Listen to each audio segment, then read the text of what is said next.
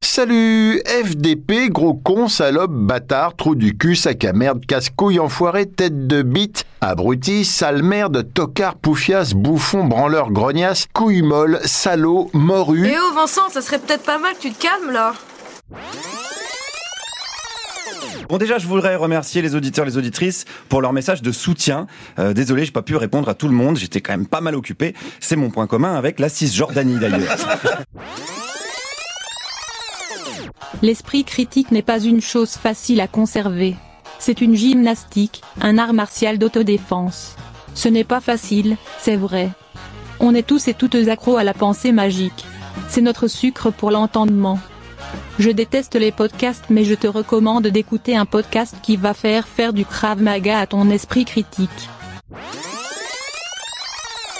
Nous continuons à euh, produire euh, des mythes ou à modifier des mythes anciens pour les adapter euh, au monde moderne. Et ça, bah, disons que on le voit tous les jours en écoutant les informations, par exemple. 400 ans après la naissance de Molière, on peut se demander si son art de dénoncer les excès demeure audible en 2022. Il a passé sa vie d'artiste à se moquer des outrances, à pourfendre les radicalités ou à dénigrer les manipulateurs. Alors dans le monde qu'est le nôtre, assailli par les extrémismes, le complotisme et les fake news, quelle place Molière peut-il trouver? Comment son œuvre peut-elle nous aider à refaire société? Moi, dans la même semaine, j'ai été d'accord avec Dominique de Villepin, Moundir de Colanta. Quand c'est PNP, putain. Et le pape Et le pape, c'est que la période est vraiment trouble. C'est sûr que le, monde réel va nous avoir amené tellement d'histoires loufoques euh, bien réelles qu'après, euh, euh, on peut être porté à croire des histoires comme ça. C'est ce qui a amené certaines personnes à croire au Pizzagate. c'est que c'est ce qui amène plusieurs personnes à croire aux théories du complot en général. C'est que le, le, monde réel nous a amené tellement de d'histoires fucked up qui soient bien réelles que lorsqu'on nous amène des histoires comme ça, c'est c'est presque crédible. Donc, oui. Euh, euh en fait, euh, je trouve, je comprends, je comprends que les gens peuvent être portés à, penser qu'il y a un fond de, vérité là-dedans.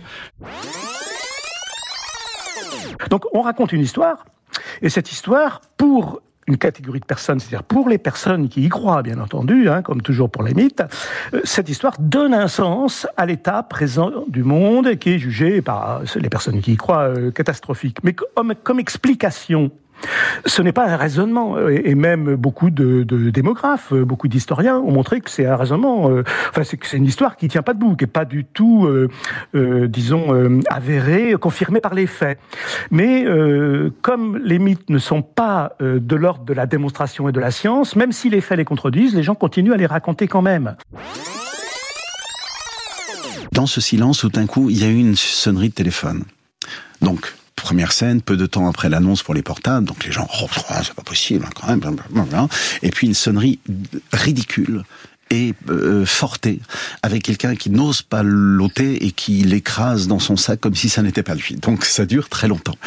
Et j'attends, je regarde vers cette personne-là, ça s'arrête silence et je dis des mœurs du temps, mettons-nous moins en peine et faisons un peu grâce à la nature humaine en, désignant un petit peu la personne.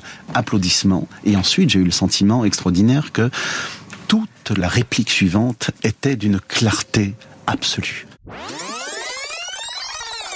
Il est cul nu en soupe, il tient le mur.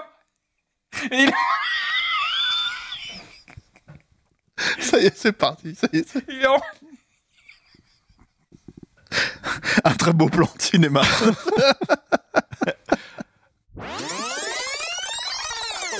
Est-ce que vous connaissez le nom de, des parties intimes de votre ah corps? Ah oui.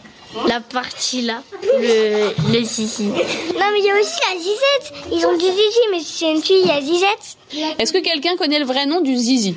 La zigounette. Ça s'appelle le pénis. Oh Qui... On a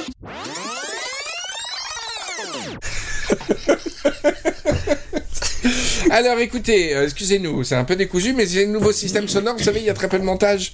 Et oui, maintenant on travaille sur la confiance. Hein. Vous êtes euh, 14 à nous écouter. Et donc maintenant, on est entre nous, on- maintenant on connaît vos prénoms. hein. on peut même. On est à deux doigts de faire un zoom. Il est en train littéralement de s'essuyer les burnes sur, la gueule de, Sacha Baron Cohen, quoi.